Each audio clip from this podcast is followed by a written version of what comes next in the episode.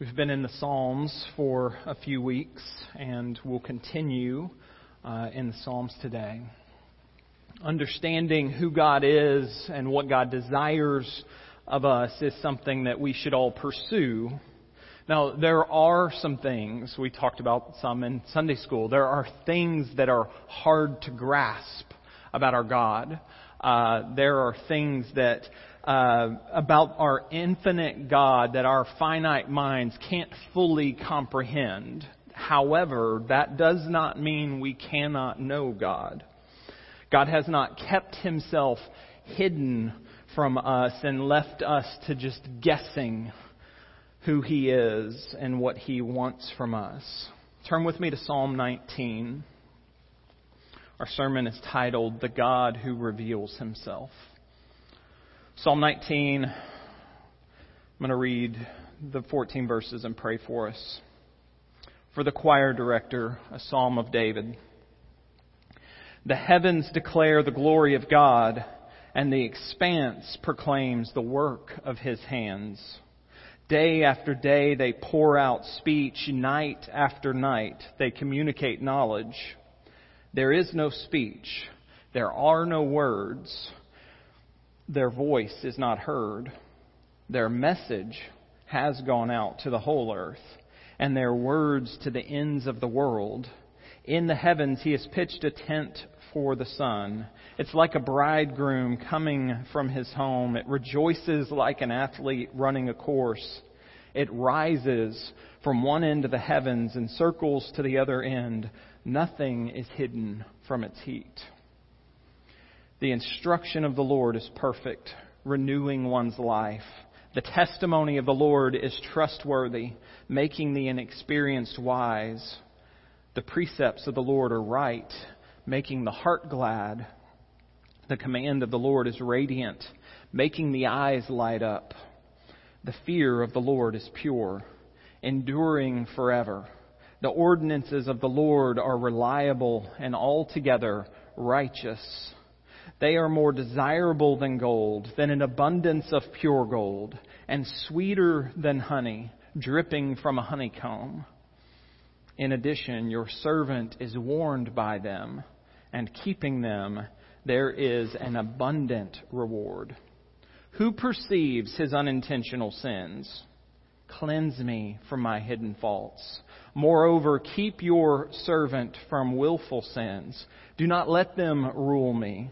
Then I will be blameless and cleansed from blatant rebellion.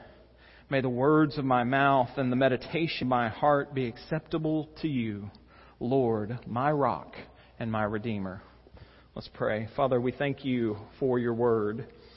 We confess it again as true. We thank you that you reveal yourself to us, God.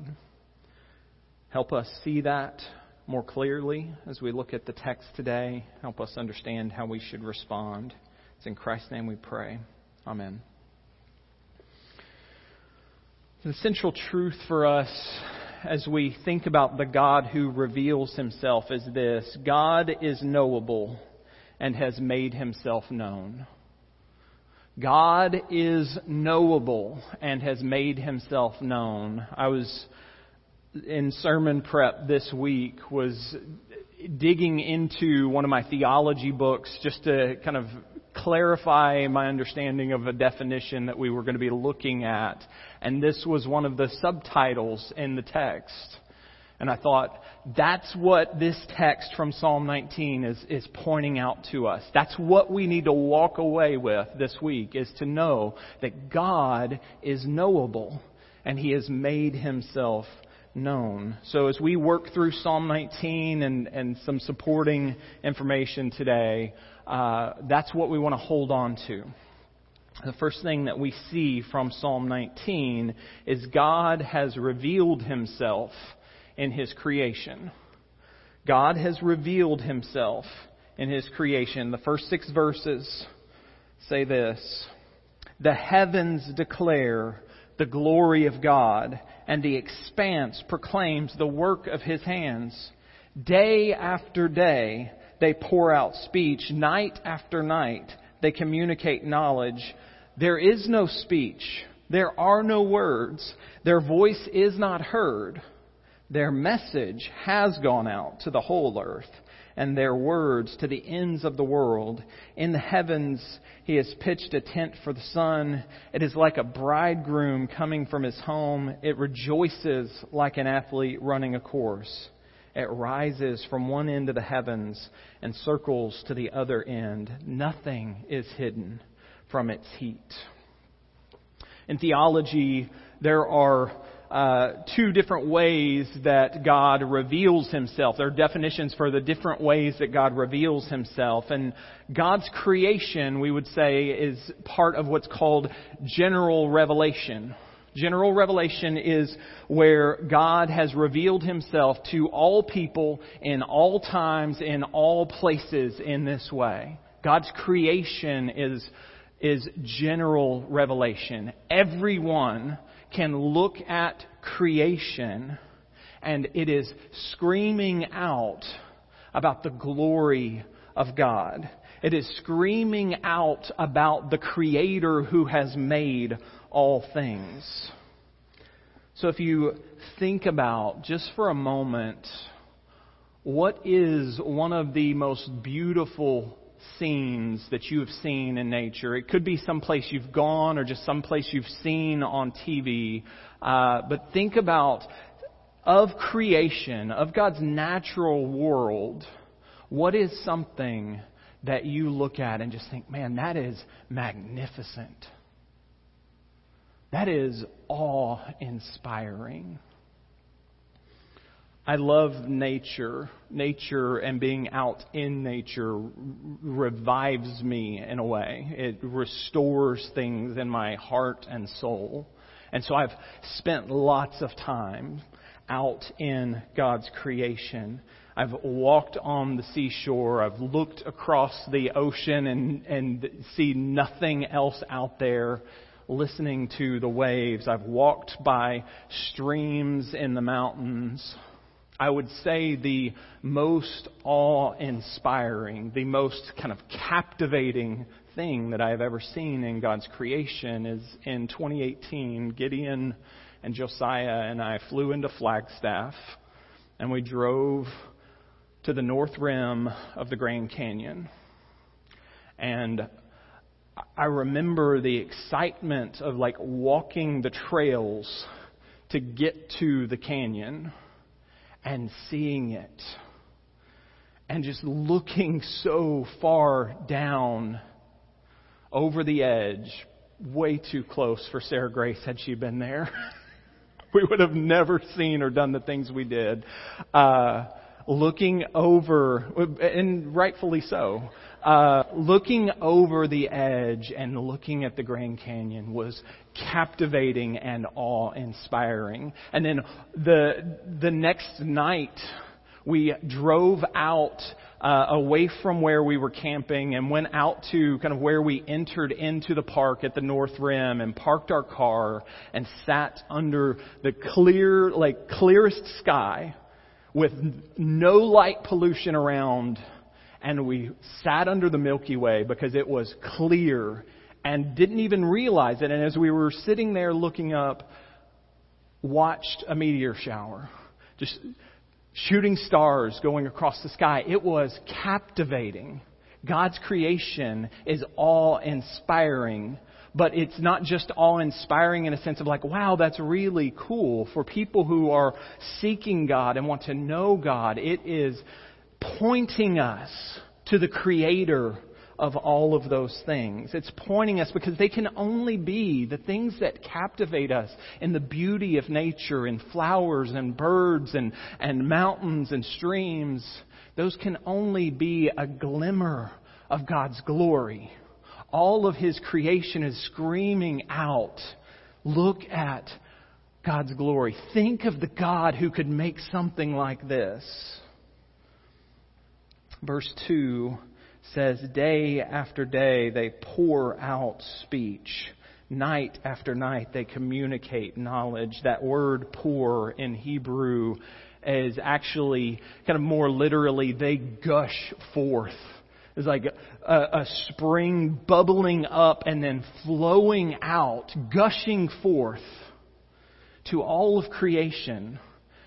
It is pouring forth evidence of the God who created it. Verse 3 does detail the fact well, yes, there's no actual voice. There's no actual words, but verse 4 says the message is there, right? The, their message, the message of creation, has gone out to the whole earth, to the ends of the world. There is not one place in this world, there's not one person in this world that can't look at creation and be shown evidence of God's glory verse 4 through 6 picks up specifically on the sun and saying, there, the sun itself runs its course day in and day out, over and over and over again. It is a constant reminder of the glory of God. It's a constant reminder of the Creator who has made all of these things. And verse 6 says, There is not one thing in this world that is hidden from the impact of the sun. The whole earth is, is shaped and impact by, impacted by the sun, by its heat, by its light. God's creation is crying out about the glory of God. And since that is true, since God has revealed himself in His creation, I would encourage us as followers of God to pay attention, not to worship creation, but to pay attention to creation and to let it remind us of the greatness of our God. Let it draw us in to awe for the Creator who has made everything. That's what David is spending in these first six verses. It's just a reminder of the awe that creation is constantly pointing out to all of us about who God is. So this week, watch the sunrise, watch the sunset. Probably the sunrise because it's too hot at sunset still. So watch the sunrise if you can't sit out under the stars, look at, look at something on TV. There's access to things of nature and use that just as a tool to be amazed at who God is. Be amazed at the creator God who has made it all. Let it draw you into awe and worship because that's what it's done for David. Remember, this is a praise as he's declaring these things about God's creation, it is a song of praise. And so let yourself be in awe and praise the God who made it all. The second truth that we have in this text is this God has revealed himself in his word. God has revealed himself in his word verses 7 through 11, second part of the psalm. The instruction of the Lord is perfect, renewing one's life. The testimony of the Lord is trustworthy, making the inexperienced wise. The precepts of the Lord are right, making the heart glad. The command of the Lord is radiant, making the eyes light up. The fear of the Lord is pure, enduring forever. The ordinances of the Lord are reliable and altogether righteous. They are more desirable than gold, than an abundance of pure gold, and sweeter than honey dripping from the honeycomb. In addition, your servant is warned by them, and in keeping them there is an abundant reward. So God has revealed himself in his creation and he has revealed himself in his word because the reality is creation shows us so much about the creator God and draws us in and, and awes us for the one who made it all, but it does not teach us about God's plan for us. It does not teach us about the the faithful love that God has for us. And so God continues in His love and care for us. He continues to reveal Himself in ways. And so He reveals Himself in His Word. This is a deeper way of knowing God. This would fall under what would be called special revelation. So, general revelation is revelation to all people at all times in all places about God. Special revelation is, is revelation of God to certain people in certain places in certain times. So it gets more personal here, and you can even see that in the way that David speaks of God. In the first part of the psalm, the heavens declare the glory of God. God, uh, David uses the, the name of God, El, a kind of general name for God.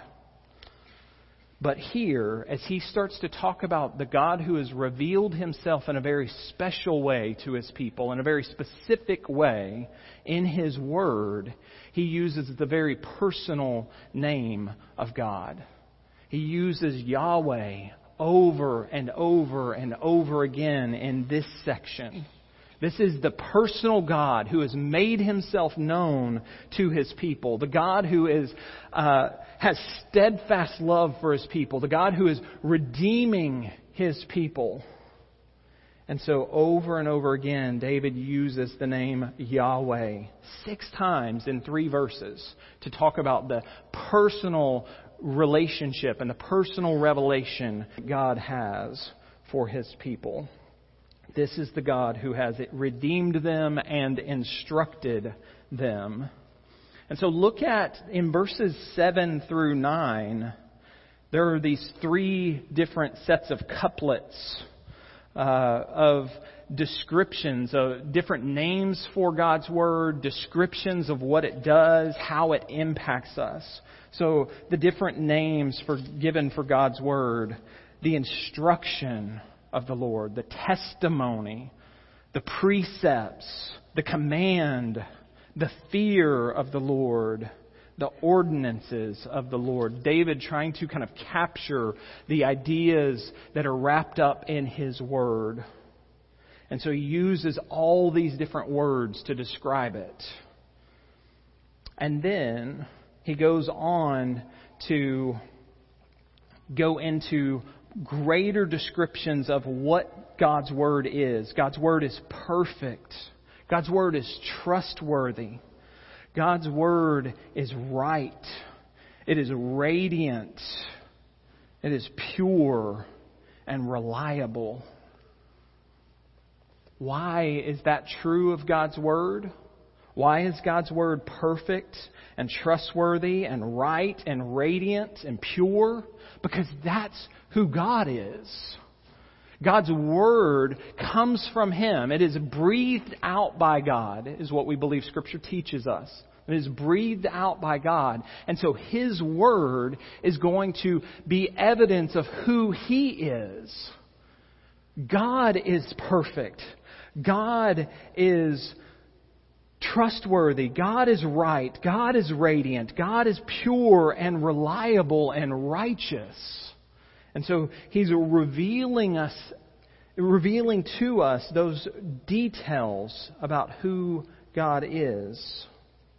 And then we see in the end of each of these couplets what it does, how it impacts us, how it impacts people's lives. It renews us. It makes us wise. It makes the heart glad. It makes the eyes light up. It endures forever. It's altogether righteous. It warns us. And in following it, we are given a great reward. So David goes on and on about how the Word of God impacts us. It is vital to our lives to reveal who our God is because He's the God who has spoken this and to instruct us in what He desires from us. Over and over and over again, it's telling us, this is who I am, and this is what I want from you. This is what I desire from you and for you. And David then burst into just kind of a declaration of treasuring the Word of God and treasuring the God who has given Himself. Right? So, verses 10. In verse 10, we see it's more desirable than gold, than an abundance of pure gold, and sweeter than honey dripping from a honeycomb. In the most expensive of things that you could fathom in this world right now, David says, God's Word is more valuable than the greatest supply of that. The greatest supply of the purest of gold. God's Word is worth so much more than that. And then picking up on, uh, on something from nature, honey from the honeycomb. We went to a, a, honey harvesting event, and one of the things that they allowed us to do was to eat a, a bite of the honeycomb uh, right after they harvested it. It's so sweet. And David says, God's word is sweeter than that. Think of the sweetest thing. Uh, it satisfies us in a way that we could never understand or imagine because it is so good and so true and so important for us. It is vital to help reveal who God is and what He desires of us. The reality is, of course, not everyone has access to it. We have an abundance of access to God's Word. Many of you likely have multiple Bibles in your home. We have access to Bible apps that we can get countless translations. We can do all kinds of comparisons. We constantly have access to God's Word, but there are parts of the world that still don't have access to God's Word. That's why translation work is such an important thing, because God's Word is revealing His love to us. It's revealing who our God is and how we can be saved, how we can have a relationship to Him. The ladies, I know when some of you ladies went to the IF streaming event, or IF Women's Conference, one of the things that they were supporting there was the Illuminations 12 verse challenge. Uh, the, the ladies in the IF conference were trying to say that in 10 years of all the evidence that we have, we think in 10 years we can, if we work together, have translations of God's Word in every language that doesn't currently have God's Word in their language. If we work together, uh, at least a portion of a gospel to hear the good news of Jesus Christ. We've supported here, faith comes by hearing, the ministry that works on uh, lots of different things, but getting God's Word in the hands of people who desperately need it. One of their things, they're saying again, 10 years, if we work together, we can have God's Word available in audio recordings in every people group who don't have God's Word right now. And so those are a couple of the, the ministries you could support if you wanted to support uh, translation work. To say, God, your word is vital for my life. And so I want other people to have that same experience. For us personally, I would challenge you with spending time in God's Word regularly. Keep learning about who God is. Keep learning what it is that God desires from you. If you don't currently have a, uh, a regular time that you're spending in God's Word, you could join us in our 5 by 5 by 5 challenge. We started this at the beginning of the year. And you can jump in at any point in time with this. A chapter a day, which typically would take you about five minutes five times a week. And if you will do that for a year, you will read through the whole New Testament in a year. And so, if you haven't stuck with this or haven't uh, weren't here when we started this, we have copies of this out at the Welcome Center. You can pick one up and use this as a way to get back into God's Word because it's so important for us to know who our God is and what He wants for us. And as you read, ask, what does this show me about my God? What does this show me about what He desires from me? Now, before we continue on in this psalm, I do think it's important that we pause and recognize that God has revealed Himself way to us that the Old Testament saints were looking forward to and we are looking back on. And that is this God has revealed Himself in His Son. God has revealed himself in his Son. So in Jesus Christ, God has revealed himself. Hebrews 1 1 through 3. Long ago, God spoke to the fathers by prophets at different times and in different ways. In these last days, He has spoken to us by His Son. God has appointed Him heir of all things and made the universe through Him. The Son, that's Jesus. The Son is the radiance of God's glory and the exact expression of His nature. We'll stop there. Jesus Christ is God's Son. He is the eternal, divine Son of God who existed always with God the Father and God the Holy Spirit. And God has revealed Himself in a way by sending God the Son to earth as Jesus Christ came and walked among us, lived among us, in order to redeem us. He is revealing to us so much about the triune God that we worship. In Jesus, we see God's love. We see God's compassion. We see His righteousness, His justice, and so much more.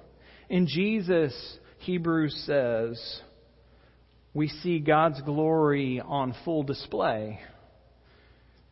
Jesus, the Son of God, is the exact expression, not like a kind of gives us an idea of God. He is the exact expression of God's nature. Dane Ortlund, in his book Gentle and Lowly, said this Jesus Christ is the visible manifestation of the invisible God. In him, we see heaven's eternal heart walking around on two legs in time and space. I love that. In him, in Jesus, we see heaven's eternal heart walking around on two legs in time and space. God has revealed himself to us in his Son. Gentle and Lowly is a tremendous resource if you have not read or studied that. We walked through that as a group. There was a group of us here that went through Gentle and Lowly on Sunday nights about a year ago. Uh, what a, a, wonderful resource to help us know about our Savior, to help us know how Jesus is revealing God's heart for us. And so I still have copies from that. If you were not able to be a part of that or you weren't here when we walked through uh, Gentle and Lowly together, you can see me. I have copies that I can share with you uh, if you want to learn more about what God is revealing to us about himself through his Son. Now, let's go back to Psalm 19. David centuries before Jesus has come, is talking and praising God and, and remembering the ways that God has revealed himself. So he's shared, God has revealed himself. He's making himself known in his creation. It screams out about his glory. And God has revealed himself in his word. He's given us his pure and true and trustworthy word to guide us into the life that He desires for us. And so that leads us to the question then how do we respond? How do we respond to the God who reveals himself? And that's where David takes us in the, the rest of the psalm.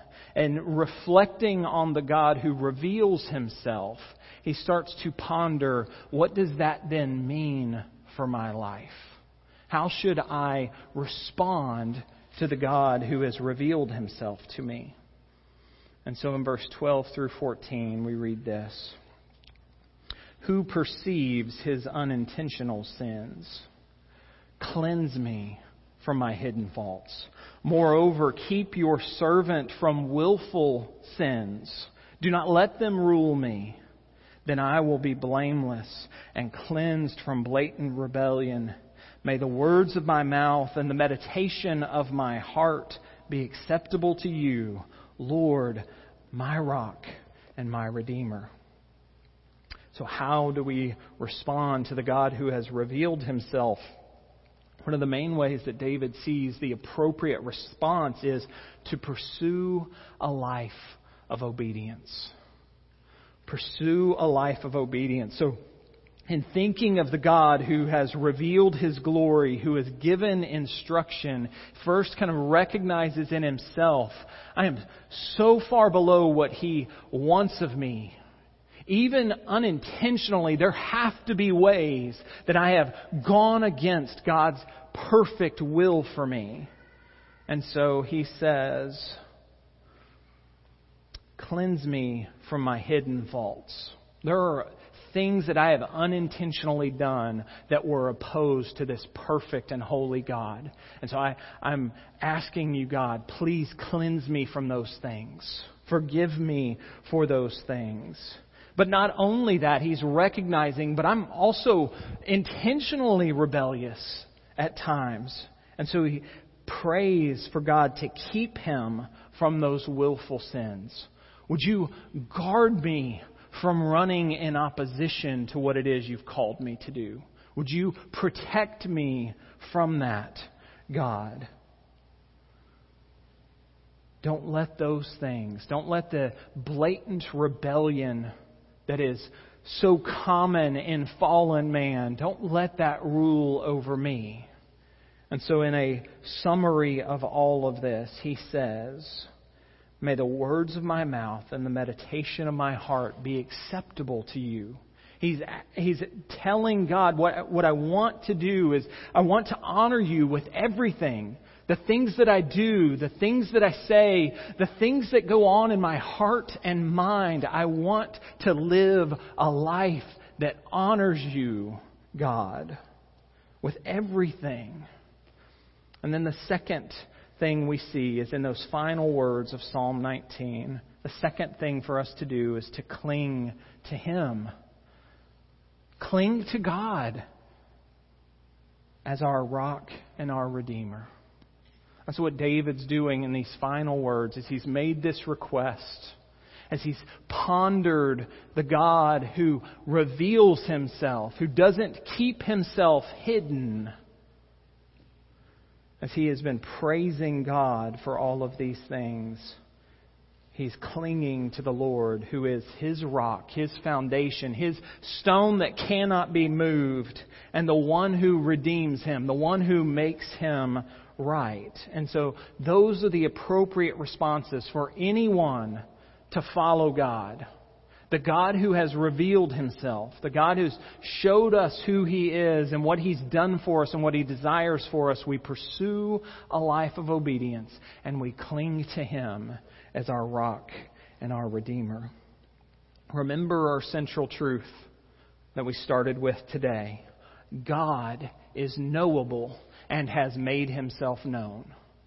God is knowable and has made himself known. We don't have to live our lives screaming up to heaven, Who are you? What do you want from me? Because we have a God who has revealed himself out of his faithful love, out of his care for us. He has shown us who he is, what he's done for us, and what he desires from us.